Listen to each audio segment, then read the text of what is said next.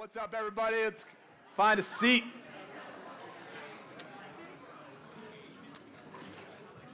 Excited to be here. Thanks for being here. Uh, if I haven't met you, my name's Micah. Um, I'm excited you're here. If you want to come to Bozeman tomorrow on a ski trip, there's probably a seat for you. Uh, just come talk to me after. Yeah, maybe.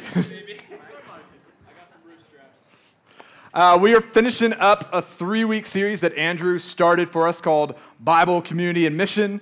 You can think of those words as pillars or foundations here. You're going to hear them talked about a lot Bible, community, and mission. And I have the privilege of preaching on mission tonight, uh, which got me thinking about that word mission, because we use it a lot, right, for a lot of different reasons. Uh, have you ever, like, as a kid or as a teenager, thought, like, yeah, I'm on a mission? Because I've had a lot of missions. Uh, I remember when I was a little kid, my mission was to find the best water fountain in my hometown. Uh, that's how exciting my life was. If you're interested, the best water fountain in Moscow, Idaho is at Eastside Marketplace Mall, like way past the movie theater, which I think closed, and the photography business, which also closed. My mission a little bit later in life, ninth grade, 10th grade, 11th grade, was to impress Laura Kleffner uh, failed three years in a row. Uh, freshman year, tried to play a whole new world on the guitar for her. Last day of school, didn't work. Uh, sophomore year, I was her biology lab partner. All of our salamanders died, didn't work. Uh, junior year, tried to play Hey There Delilah for her on the guitar, didn't work. And senior year, I gave up. but that's a mission. Uh, we talk about going on mission. That's what we call our short term mission trips to Albania or Czech, or when I was in college, Oman and Iraq. And at the end of the night, I'm going to try and convince you to go on one of those. Uh, we talk about being on mission uh, in your classrooms on the first day of school, here on Thursday nights. Um, but really, when I think about mission, I think about this picture. Afghanistan 2012, my first deployment. Can you spot me in that picture? The only guy smiling. Let's put that next picture up because we took ourselves way too seriously. We had a lot of missions, and sometimes those missions were really clear, and sometimes they weren't. So, for instance, my very first mission in Afghanistan was to protect that radio tower in this picture really clear mission. They said, hey, some people want to blow up that radio tower. Go up there and hang out and make sure that doesn't happen. I was like, Roger, I know exactly what to do. Clear, simple mission. A lot of times, uh, we needed clarity and we didn't get clarity. And I don't know if I can say this recorded on a microphone, but like, here's what my general life was like in Afghanistan. Uh, the last three months of my time there, every single afternoon, we'd go on a mission and the only objective, we called it movement to contact. Uh, the goal was to just wander around until somebody shot at you, and then you were allowed to go home. And that was the mission. And sometimes I'd ask, like, hey, where do you want us to go? And they'd be like, we don't care. And I was like, okay. And what are we supposed to do there? And they're like, we also don't care. And I was like, okay, uh, this doesn't make any sense to me it can be pretty disheartening and pretty discouraging when you're told to do really hard things and you're not told how to, right? That's true of missions in the army, and that's definitely true of the mission of the church as well. Sometimes what we really want is clarity, and sometimes what we don't get is clarity. So when we talk about mission, this is what we talk about. This is as clear as it can get Romans 10. For everyone who calls on the name of the Lord will be saved. How then will they call on him in whom they have not believed? And how are they to believe in him of whom they have never heard? And how are they to hear without someone preaching? And how are they to preach unless they are sent? Now, this is as clear as I can get with mission. Uh, people need to call on the name of the Lord to be saved. And they can only call on him if they believe in him. And they can only believe in him if they hear of him. And they can only hear of him if we tell them about Jesus and they can only be told if we go. That's mission. Our mission is simply to share a message, to get people to the point where they believe and can call on the name of Jesus. And we call that mission the gospel. It's the good news. It's so important we put it on a shirt, and I wore that shirt tonight. Spread the good news. If you want one, I have smalls and extra smalls left. That's it. But this much is clear. Our mission is to share the good news. But what that means and how we do that, that's not always as clear. So I want to introduce you tonight to something that you might not have heard about, or maybe if you've been in church a while, it's familiar to you. But um, it's called the kingdom of God. When Jesus comes and he starts preaching, when he starts his mission, here's the very first thing he says Matthew 4 17. From that time on, Jesus began to preach, saying, Repent, for the kingdom of heaven is at hand. The good news that Jesus preached was the good news of the kingdom, his kingdom. So that's what we're talking about when we talk about mission spreading the good news that the king has come and his kingdom is here. Now, here's the thing uh, Jesus is not always clear. He doesn't always teach clearly and concisely, particularly when it comes to the kingdom. You'll hear this phrase tonight. He says, He who has ears, let him hear. Jesus preaches and teaches in a way that those who really want to understand, those who really want to hear, can dig in and listen and think about it and understand. And those that don't really care can just blow it off. And arguably, Jesus' favorite way to teach was through parables, short stories that teach us a lesson. And we get that, right? Like we all lean in when somebody starts telling a story. And I can usually tell because about 20 minutes into preaching, everybody starts zoning out. But then if you're like, hey, so this one time, and everybody like perks up, like, oh, story? Story. And that's why Jesus preaches in stories. We lean in. So that's what I want for you tonight. Even though our mission isn't always clear and concise, the invitation is to lean in and hear. Hear these stories, pick something up from them. Because we're talking about good news.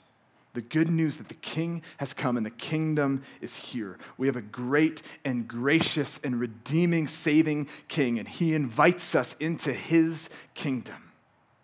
And he's got a lot to say about those topics, about what kind of king he is, what his kingdom is like, and what it means to be on mission to spread that news to others. So we're going to learn that tonight, learn a few things about that kingdom through Matthew 13. This guy, Matthew, uh, recorded all of these parables about the kingdom of heaven. And we're going to do something a little bit different and talk about six or seven of them tonight. So bear with me, all right? Matthew 13, let's start here.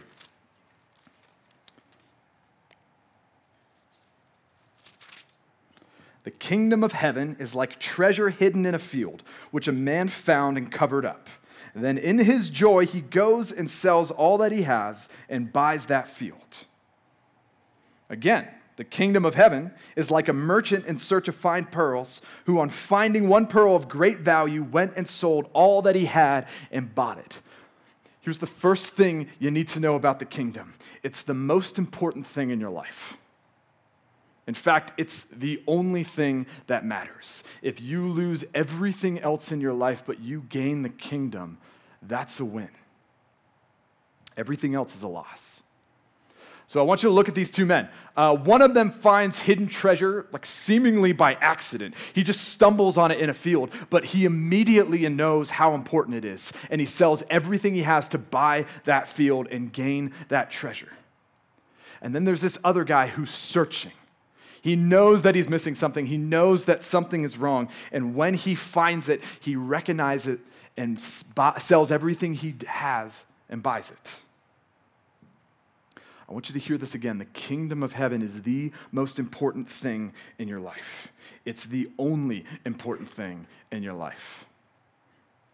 A little bit before this, Jesus says, What does it gain a man if he gains the whole world, but he forfeits his soul? That's the attitude we have here. You could gain everything else you desire in life, but if you don't get this kingdom, you've lost everything that matters. So, quick question to ask yourself what is the most important thing in your life? Is it entertainment and leisure? Is it career or future or relationship? If it's hard to think about, ask yourself what do you stress about? What are you searching for? Maybe what scares you? Is it failing classes and losing internships? Is it losing a person? Is it failing at the career that you're dreaming about and working some seeming dead end job for the rest of your life? What you're scared of is a good indicator of what's most important to you. Is the kingdom of God the most important thing to you? Maybe you've been searching for meaning and purpose. Maybe you know that something is off in your life. Maybe you're the guy searching for the great pearl, and I'm telling you the answer is Jesus. Or maybe you're just stumbling in like the man in the field. You didn't know you were missing anything, but now you hear this message. The kingdom of heaven and the king of this kingdom is the most important thing. It's the only thing that matters. It's worth selling everything you have to get this kingdom. That's the first thing we learn. And here's the second Jesus put another parable for them, saying, The kingdom of heaven is like a grain of a mustard seed that a man took and sowed in his field. It's the smallest of all seeds, but when it has grown larger than all the garden plants and becomes a tree, so that the birds of the air come and make nests in its branches. Here's what we see the kingdom of heaven starts small and grows into something beautiful and unimaginable. And this is good news for all of us who feel small and weak and worthless. So, at the time, ancient Israel, 30 AD, a mustard seed was the smallest seed anybody could think of. There's smaller seeds, sure, but nobody knew about them back then. And here's what Jesus is saying the smallest seed you can think of becomes the largest tree in the garden. And we watched that happen, right? Christianity started with this traveling preacher, Jesus, and a couple dozen of his followers. And now it's the largest religion in the world across every continent. And think of churches. Think of churches kind of as like little kingdom outposts surrounded by enemy forces. How do churches usually start? It's one or two or a small group of believers who say, Hey, I want to spread the good news of this kingdom. I want to go where there isn't a church and I want to help start one. So that was Mountain View story, right? This guy, Tom, and his wife, two of them, started this church 30 years ago, and now it's 1,100 people. Mountain View College five years ago was like 20 of us. We graduated twice that last year. Look at where we are now. The kingdom starts small and it grows big, and you get to be a part of that. In fact, you are an important and integral part of that. You might feel small, you might feel like you don't have much to offer you might feel like your efforts to love each other and memorize names and start Bible studies and share the gospel isn't going anywhere. That might be really difficult to you. It might feel too small, too unimportant. But when it comes to the kingdom of God, do you know how God works? He uses small people doing small, ordinary things, and he grows his kingdom into the biggest tree in the garden. There's a list of bullet points that I pray through before I preach every single week. And one of them is this that ordinary pastors preaching decent sermons change the world. You know better than anybody that these are decent sermons at best. But God changes people here. And God uses you the same way. You might think that your life groups, your Bible studies, your gospel presentations are maybe decent at best, but that's how God works. So here's the question How do we do this? How does the kingdom grow? How does this small mustard seed grow into the biggest tree in the garden? Great question. There's a parable for that. Let's read. A sower went out to sow. And as he sowed, some seeds fell along the path, and the birds came and devoured them. Other seeds fell on rocky ground where they did not have much soil, and immediately they sprang up, since they had no depth of soil. But when the sun rose, they were scorched, and since they had no root, they withered away. Let's keep going. All right. Other seeds fell among thorns, and the thorns grew up and choked them. Other seeds fell on good soil and produced grain, some a hundredfold, some sixty, some thirty. He who has ears, let him hear. You want to know how this kingdom grows? You want to know what your mission is? It's to sow seeds, it's to simply be a seed sower. And it doesn't even matter how well you sow those seeds. It doesn't matter if they fell on rocky soil or good soil or fell on the road and got snatched by the birds. Your mission is the same. It's simply to sow seeds. And if that sounds confusing, that's okay. The disciples didn't know either. And a couple verses later, they say, Hey, Jesus, what do you mean by the seeds and the sowing? And he says a lot, but the very first thing he says is this Matthew 13, verse 19, when anyone hears the words of the kingdom. That's how he describes these seeds. Your mission, my mission, is to spread the good news. And what's the good news? The words of the kingdom. Simply talk about the kingdom and talk about the king. Here's the good news Jesus reigns, the king has come, the kingdom is here, and you are invited. And here's what this king is like Jesus, God Himself, came to earth. And he came preaching good news and showing what this kingdom is like through miracles and healings and raising people from the dead. And you know what people thought? People thought Jesus came to overthrow Rome.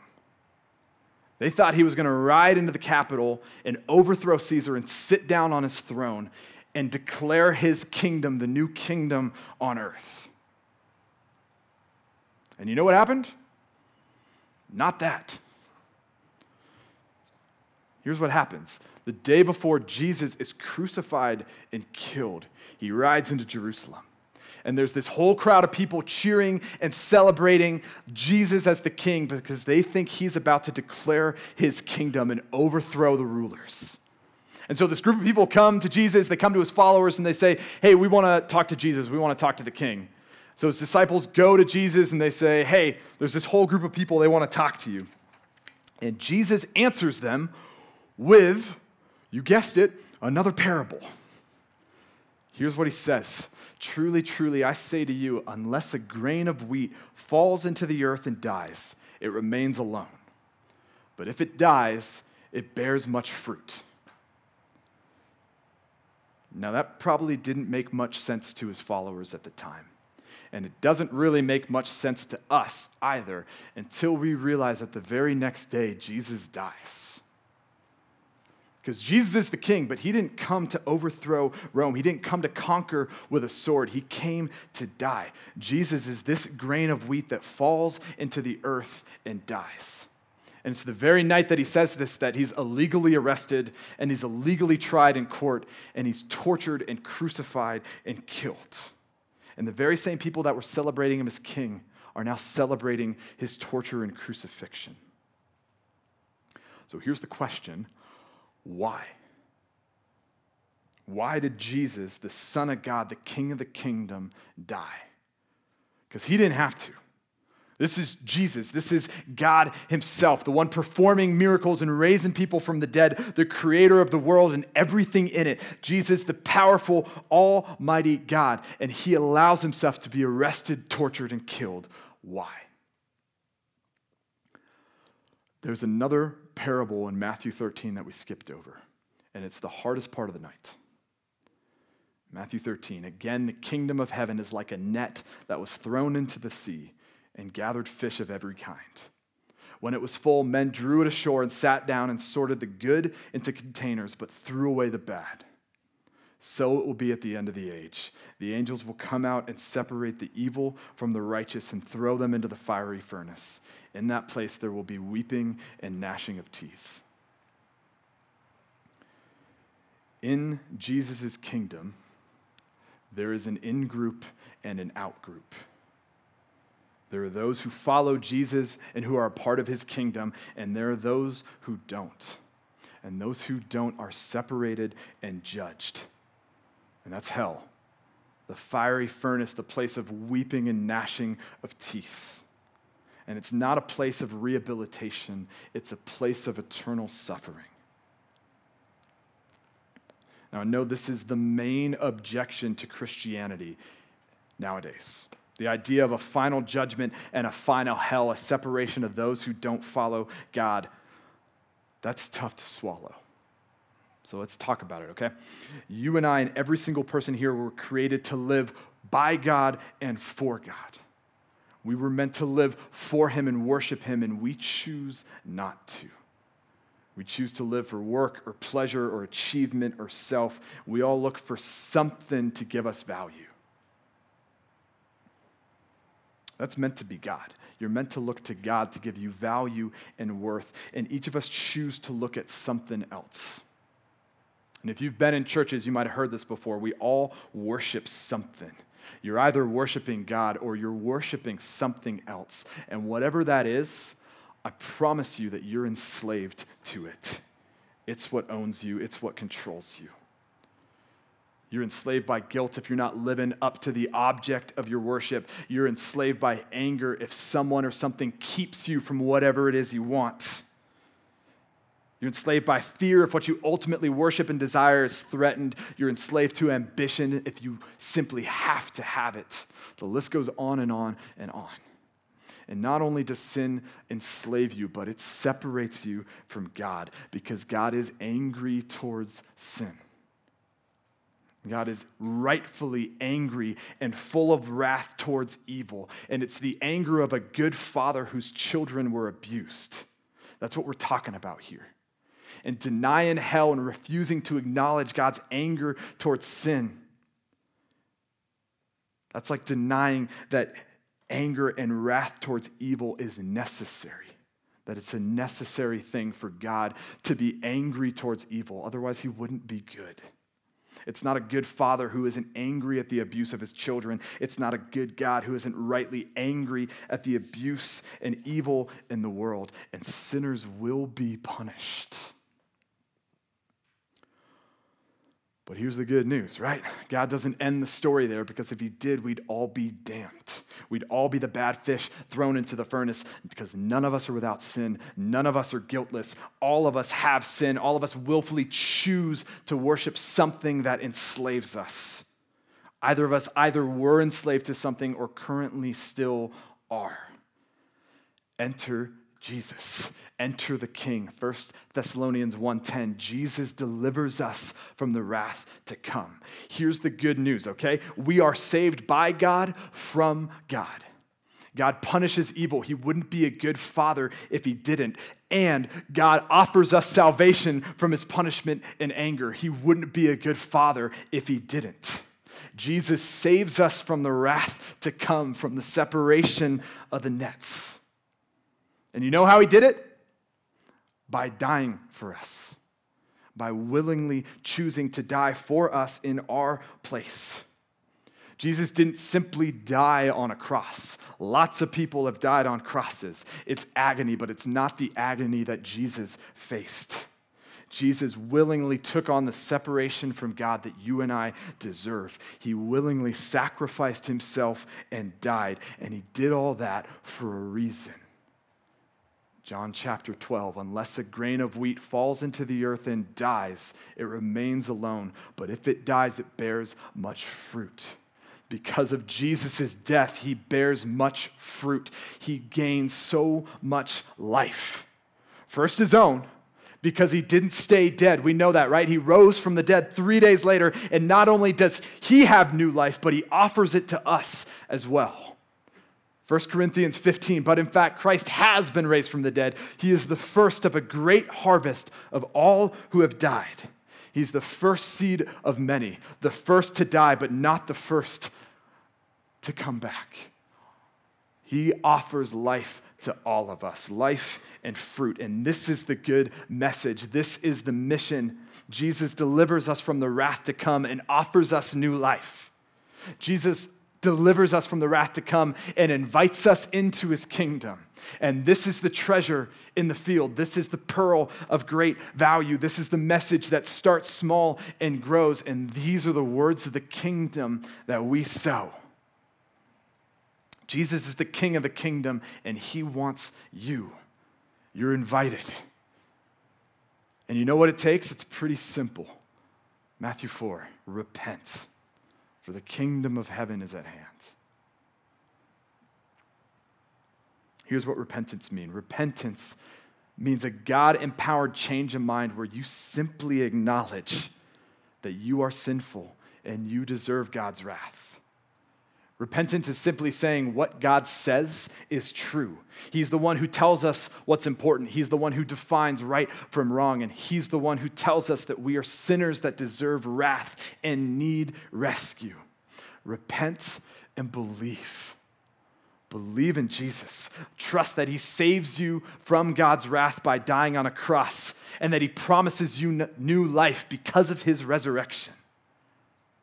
And you know what you receive when you repent and believe? You receive life, heaven and eternity, yes, but so much more than that. You're given the Holy Spirit, a whole new heart, a whole new life. We call that regeneration, being born again. And you know what that means? Complete and total and supernatural change. A new heart and a new life whose deepest desires is now no longer to sin, but to do the Jesus things and the promise that following those desires leads to happiness and joy and peace, not just one day in heaven, but now. You get life, you get the Holy Spirit, you get new desires, and you get the church. You get to do that together. Think about this the church is the best example of what humans can do. That's what God offers us better in any business, any organization, any team, this supernatural community where God is present in power, in miracles, and brothers and sisters who love each other and serve each other and sacrifice for each other.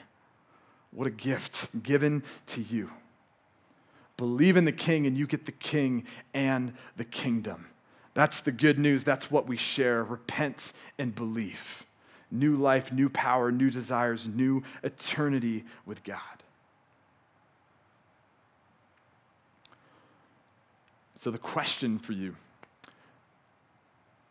has anybody ever sat down across the table from you, shared that message, and asked, Will you repent and believe?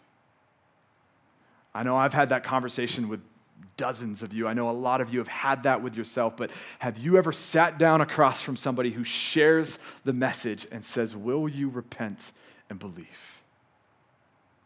Just pretend it's you and me in the room tonight, all right? We're at the table. God loves you. He offers salvation from the wrath to come. Will you repent and believe? And the good news is, this isn't simply a message of rescue, it's a message of life. New life, greater life than you have ever lived now, and greater life than you could ever imagine in Jesus' eternal, everlasting kingdom. And I know a lot of you are searching. I know a lot of you are like this man searching for the great pearl. You know something's wrong. You know something is missing. You wouldn't be at church if that wasn't true. I'm telling you, the answer is Jesus. He delivers you from the wrath to come. Repent and believe. And maybe you're not searching. Maybe you just accidentally wandered in here. But you have treasure, the message of the kingdom. Repent and believe. It's the only thing that matters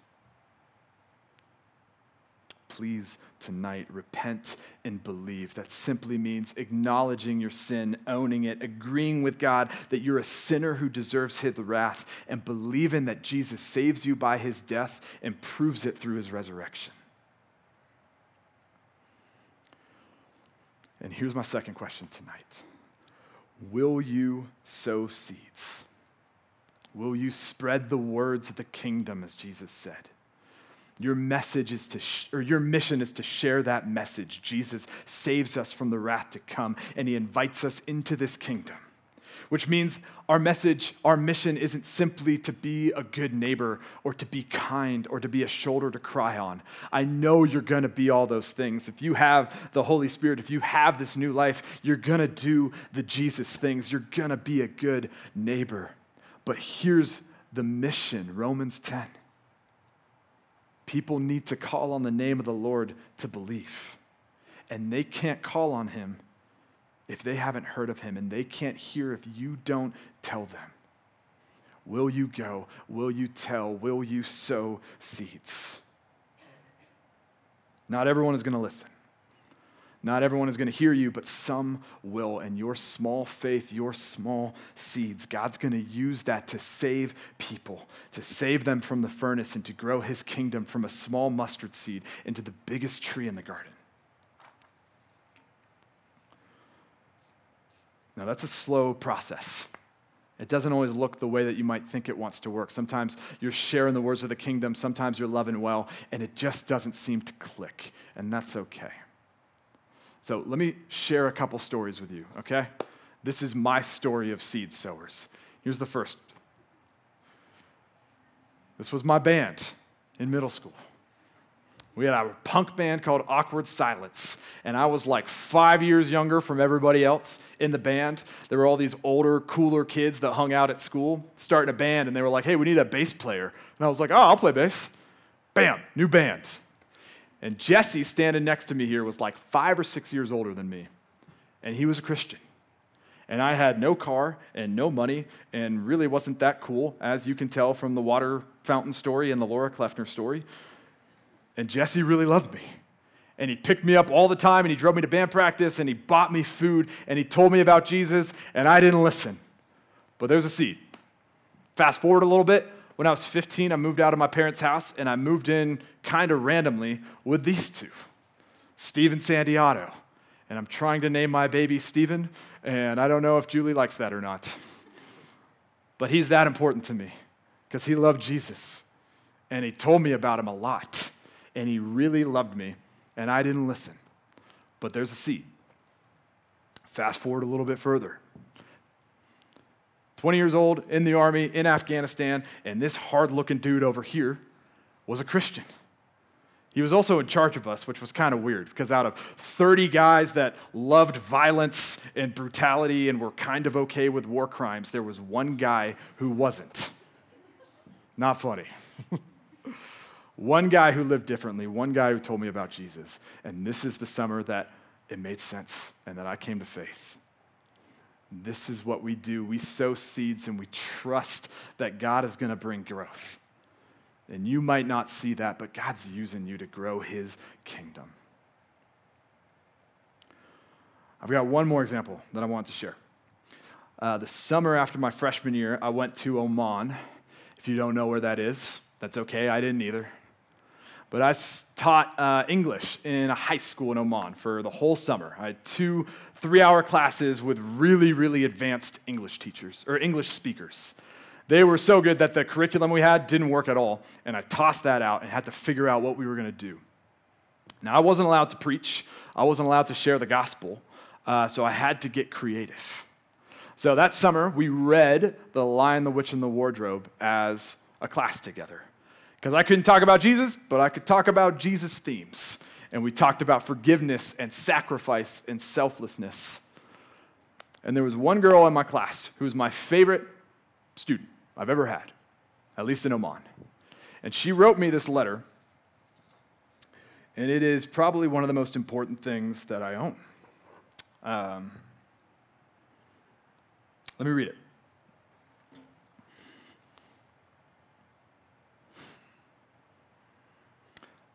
Okay, I'm not going to read it. there was this girl, Fatma. She was 17 or 18. Um, girls in that culture don't talk to guys that aren't their brothers or their father. This was probably the only opportunity she'd ever had to talk to somebody. Um, and she was really vibrant and she was really alive.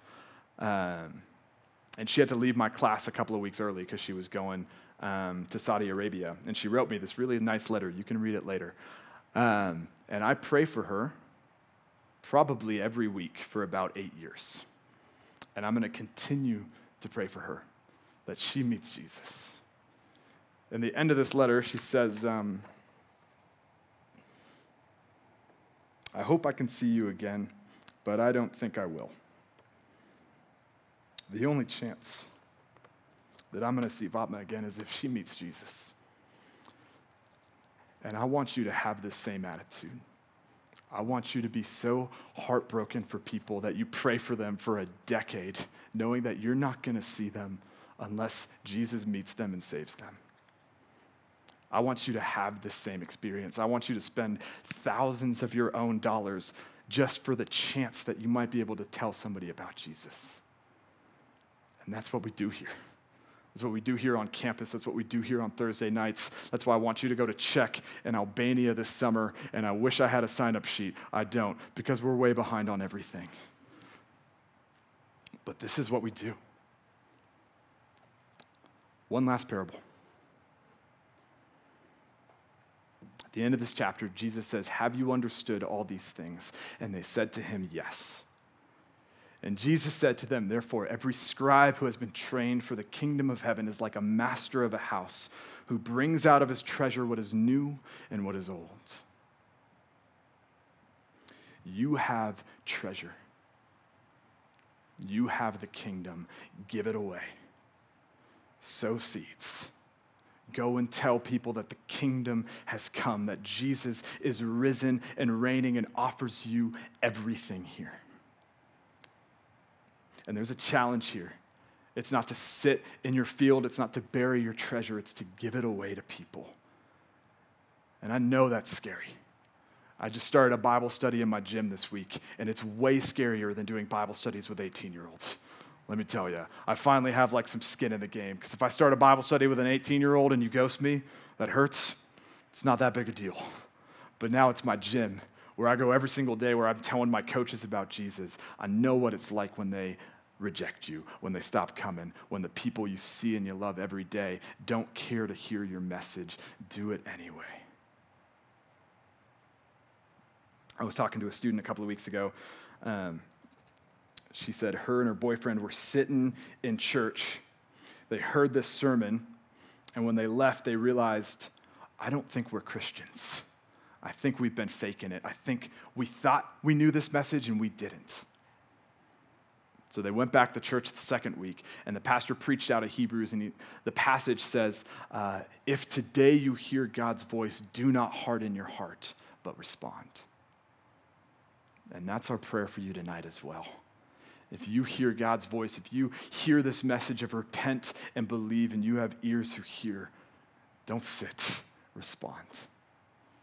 Jesus saves you from the wrath to come and offers you life that you couldn't imagine. Let's pray.